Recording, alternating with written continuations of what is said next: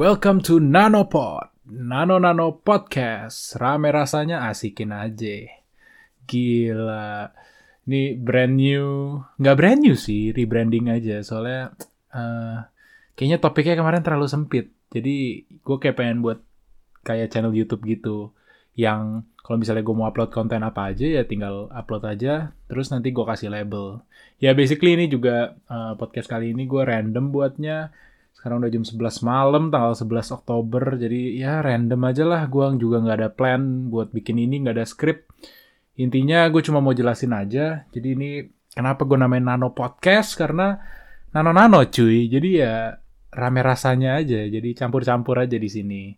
Um, kita tetap punya konten bicara Indonesia. Kalau lagi sempet gue sama Adri bakal tetap ngomongin um, Indonesia dan isu-isu yang hangat. Jadi tetap ada labelnya nanti bicara Indonesia di Nanopod. Terus nanti ada dua label lagi yang pengen gue apa ya pengen gue present. Yang pertama itu ada tentang bola pokoknya. Jadi bakal dinamain Soccer Corner. Uh, itu bakal gue bawain mungkin sendiri, mungkin sama temen gue nggak tahu. Pokoknya ya itu seputar bola lah, karena gue demen banget sama sepak bola dan gue tertarik banget untuk bahas bola yang ngalor ngidul mungkin atau ya gue coba untuk ngasih pengetahuan gue juga cuma nggak tahu masih. Dan ini label yang kedua ini gue kasih nama is okay isi otak. Jadi apa ini cuma bacotan random aja sih boy. Jadi emang kalau misalnya gue lagi nggak jelas terus tiba-tiba kayak pengen ngomongin something ya gue bikin isi otak ini jadi apa pun yang ada di otakmu gue keluarin aja. Kayak episode kali ini, ini bakal gue taruh di label isi otak atau is okay. Ya, tetap jadi semuanya itu bakal ada di um, podcast yang sama, labelnya tetap uh, labelnya beda-beda, cuma judul podcastnya tetap Nanopod. Itu bakal tetap ada di account Spotify gue dan linknya masih sama. Tetap kalau lo buka dari uh, Spotify link yang ada di Instagram profile gue at Cornelius Elbinata tetap bakal di situ munculnya. Uh, tetap bakal nyambungnya ke nanopot ini. Oke, sekian dulu ya perkenalannya daripada kelamaan udah dua menit. Oke, uh, jadi gimana nih gimana ya? Uh, setelah 9, 9 bulan lebih ya, ya 9 bulan lah ya. Ini Indonesia dan negara-negara lain masih dilanda coronavirus ini. Gila banget ya coronavirus ini.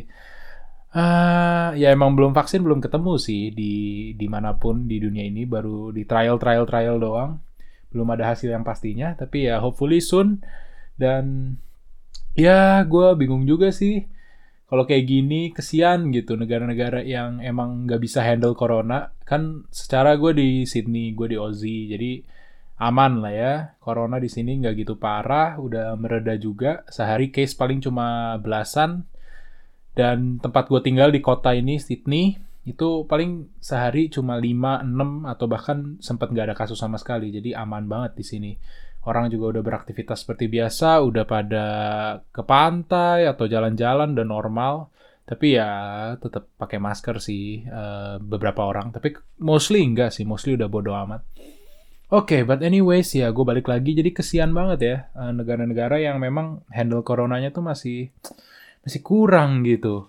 Kayak kayak Indonesia salah satunya. Gue kesiannya tuh sama masyarakatnya. Kayak diombang-ambing kadang-kadang um, ada hukum ini diterapin, hukum itu diterapin secara tiba-tiba, bikin situasi makin gak jelas, terus subsidi juga mungkin kurang banget atau minim banget dari pemerintah yang gue denger cuma sempat ada subsidi pulsa buat anak sekolah ya.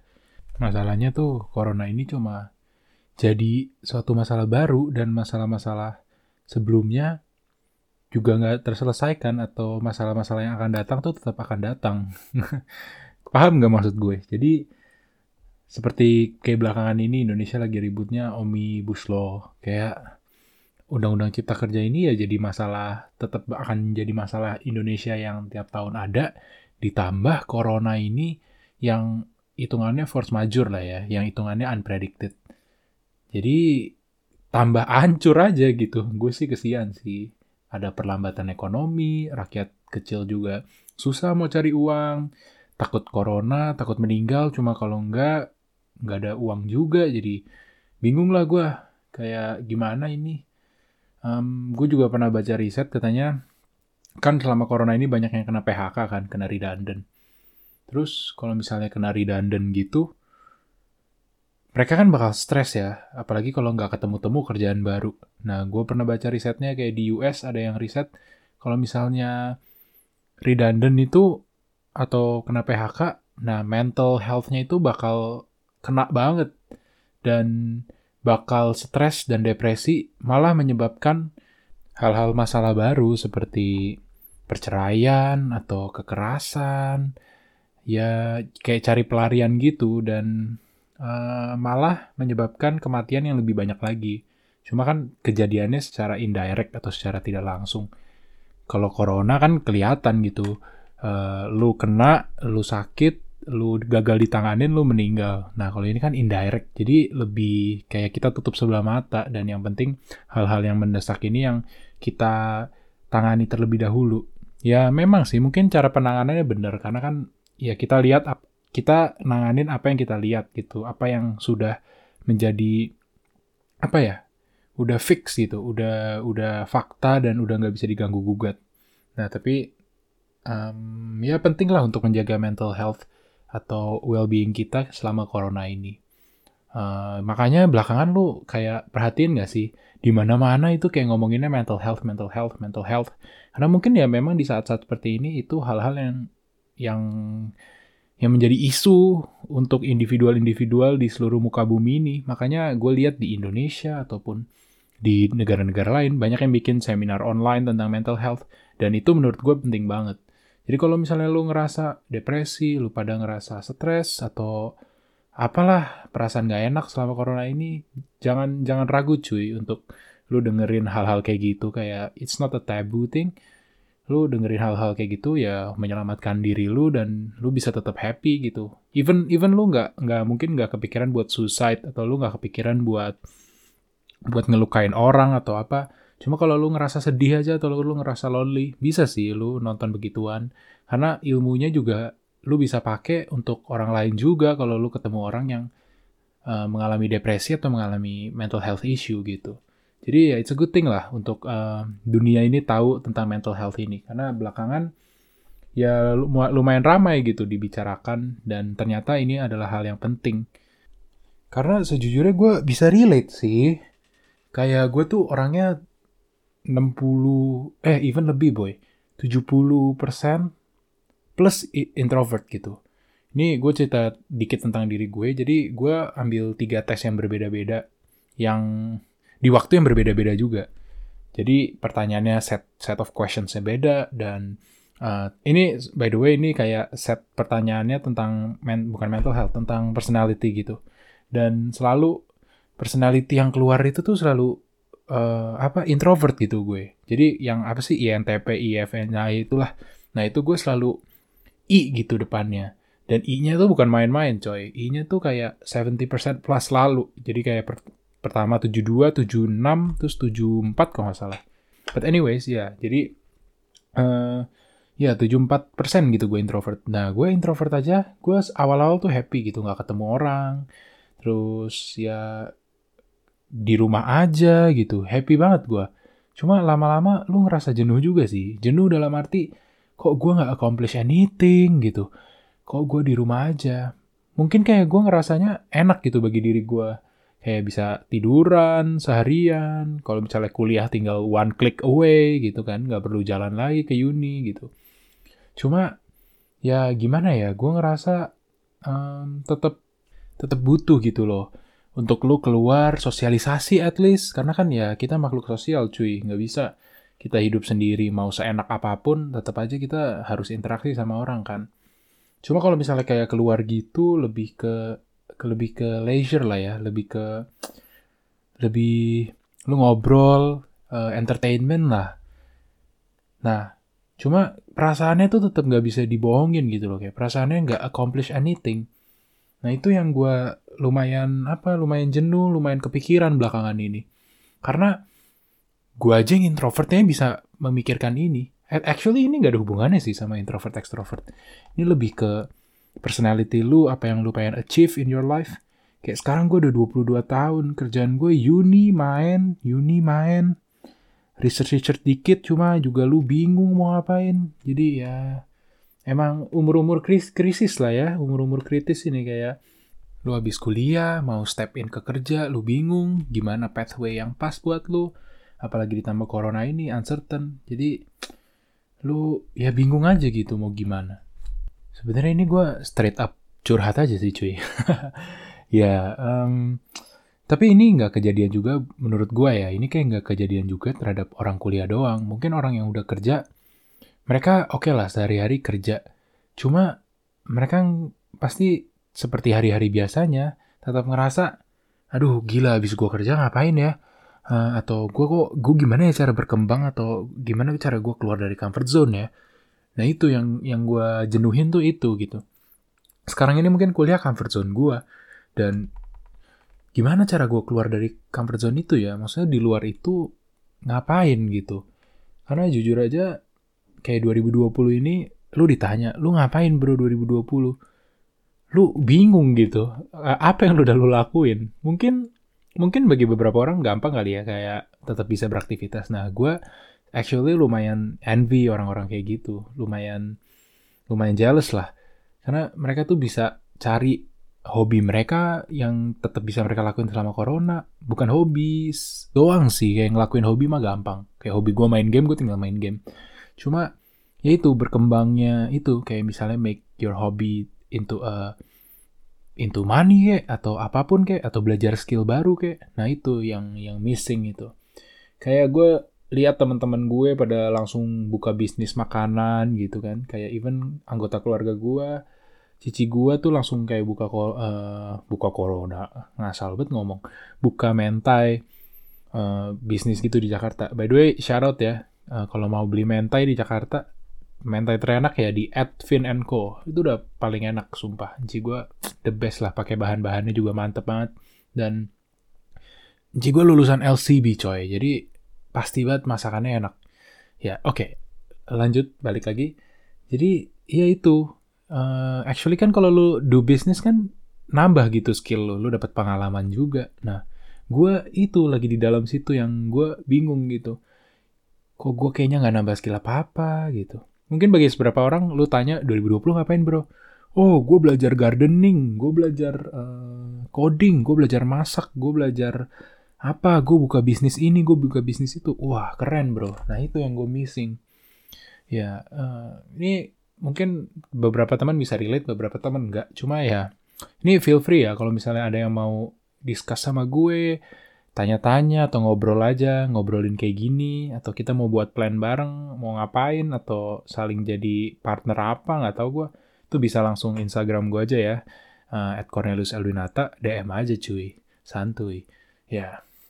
Ya basically itulah yang menjadi uh, kejenuhan gue even gue nggak punya hasrat untuk ngelakuin challenge jadi mungkin melalui podcast ini juga gue mau uh, ngomong lah mau deklarasi bahwa gue tuh kepengen ke depannya gue mau lebih lebih berguna gitu hidup gue biar nggak jenuh. Ya contohnya dulu tuh gue sempet nerapin loh maybe like hmm, three years ago tiga tahun lalu gue gue tuh kayak bikin challenge gitu tiap bulan. Aneh-aneh sih challenge-nya. Kayak oke okay, gue mau buat challenge setiap hari gue harus bangun jam 6 atau jam 7 dan selama sebulan gue disiplin ngelakuin itu mau mau ada gunanya habis kayak jam 7 terus lu main game atau jam 7 lu habis itu mau langsung uh, belajar atau mau langsung apa ya terserah itu kayak terserah gue belakangan lah itu. Cuma intinya bangun jam 7 dulu mau ada fungsinya mau enggak bangun dulu aja. Nah itu gue ngelakuin tuh sebulan challenge kayak gitu. Terus ya actually lumayan ngelatih kedisiplinan lu at least. Kalau lu nggak dapet apa-apa, misalnya abis lu bangun tidur lu main game, tapi nanti malamnya lu main game lagi, jadi kuota game lu nggak kepotong sama paginya, tetap aja bro kayak lu tetap dapat belajar something gitu kayak disiplinnya itu yang penting buat hidup lu. Karena kan itu soft skill yang apply ke mana-mana disiplin itu. Ya contohnya gitulah gue pengen ngomongnya. Terus uh, sebulan kemudian gue kayak oke okay, gue sebulan ini nggak mau makan daging sapi misalnya atau nggak mau makan daging apa ya udah gue lakuin aja mau ada fungsinya mau enggak itu urusan belakangan nah itu tuh. Uh, eh, gue miss itu kayak gitu. Kayak gue sekarang nggak ada motivasinya cuy buat ngelakuin itu. Ya mungkin kalian juga bisa sih ngikutin gue biar hidup nggak bosan aja bro. Apalagi situasi kayak gini kan biar hidup nggak bosan lu ngelakuin aja challenge uh, sebulan ngapain gitu. Ya mungkin gue harus ngelakuin itu sih. Besok lah gue mulai pikirin sebulan harus ngapain. Ya basically itu lumayan penting sih. Uh, mungkin itu cara gue cara lu beda-beda cuma kalau misalnya ada yang bingung juga mungkin bisa dicoba juga cara gue untuk ngelakuin something selama sebulan. Terus habis itu ganti lagi ganti lagi biar hidup lu nggak bosen. Ya itu lu nggak nggak akan pernah tahu sih. Kayak misalnya lu mau eat clean sebulan terus ternyata wah anjir badan gue bugar bro. Badan gue lebih enak. Nah itu ketemu fungsinya. Jadi ya semoga lah ya semoga gue bisa nerapin lagi challenge challenge ginian buat diri gue mungkin yang lebih berguna kayak sebulan gue mau belajar ini uh, belajar coding misalnya atau belajar apa atau fokus uh, tentang wastewater atau apa ya semoga gue bisa ngelakuin itu Oke, balik lagi. Jadi ya selama 2020 gue ngapain? Selama 2020 gue kebanyakan di rumah actually. ya mungkin ya bangun relasi sama orang-orang kayak makin deket sama A, B, C sama teman-teman gue. Ya cuma itu itu apa ya? Itu something yang nggak bisa diukur lah, nggak bisa lo uh, bilang wah bermanfaat bro. Kan lo nggak pernah tahu juga. Cuma ya intinya gue ngelakuin itu terus gue sempet juga jadi host sebuah acara namanya Happy Hour. Jadi itu acara gereja gue yaitu acara uh, apa ya edukasi ya oke okay. setengah edukasi setengah ngelawak lah ya ya gitulah uh, sama teman gue nge-host berdua ya itu gue juga dapat pengalaman. Karena actually uh, kita punya recording tuh lumayan legit dan lu bisa temuin di Instagram live waktu itu dan Instagram TV-nya uh, gereja gue. Kayak apa komunitas gereja gue yaitu KPA yaitu bisa ditemuin di situ dan ya gue juga belajar banyak dari sana. Gue belajar gimana cara yang ngomong depan kamera lebih baik. Terus gue juga belajar bawa suasana juga which is good which is good. Mungkin gak applicable di setiap tempat cuma ya something to learn lah. Nah paling highlight gue 2020 itu sih karena gue ngejalanin itu almost 15 weeks atau bahkan lebih dari 15 weeks. Gue lupa berapa cuma ya sekitar 15 minggu atau 3-4 bulan lah ya gue ngejalanin itu. Dan uh, ya gue ngerasain sih jadi jadi a bit jadi jurnalis gitu karena gue harus ngumpulin berita juga terus gue harus tahu gimana cara gue presentnya walaupun dengan gayanya happy hour dan gak gaya formal definitely. Cuma ya gue belajar lah. Ya paling itu aja sih yang pengen gue share buat episode kali ini. Kayak uh, 2020 ngapain aja sih? Gitu aja. Sama tentang mental health juga tadi di awal-awal. Ya intinya pengen nyapa aja. Dan bagi teman-teman yang kayak pengen ngobrol sama gue, ingat gue tinggal di chat aja at Cornelius di Instagram tinggal DM yang punya nomor WhatsApp gue tinggal WhatsApp aja. Santai dan ya ini salah satu podcast ini salah satu project gue sih ke depannya. Gue mau buat tiga konten jadi nggak terbatas sama bicara Indonesia doang. Jadi kapan pun gue mau shoot tentang apa pun gue bisa hopefully. Kayak kayak gini ini random banget. Gue nggak bikin skrip apa-apa gue ngasal banget. But anyways ya hope you guys enjoy it. Dan ya sekian. Mungkin gue buat second episode after this I don't know. But ya yeah, thank you udah dengerin dan semoga enjoy. Uh, sampai ketemu lagi dan sampai mendengarkan suara gue lagi di Nanopod Nano Nano Podcast. Rame rasanya asikin aja. Bye bye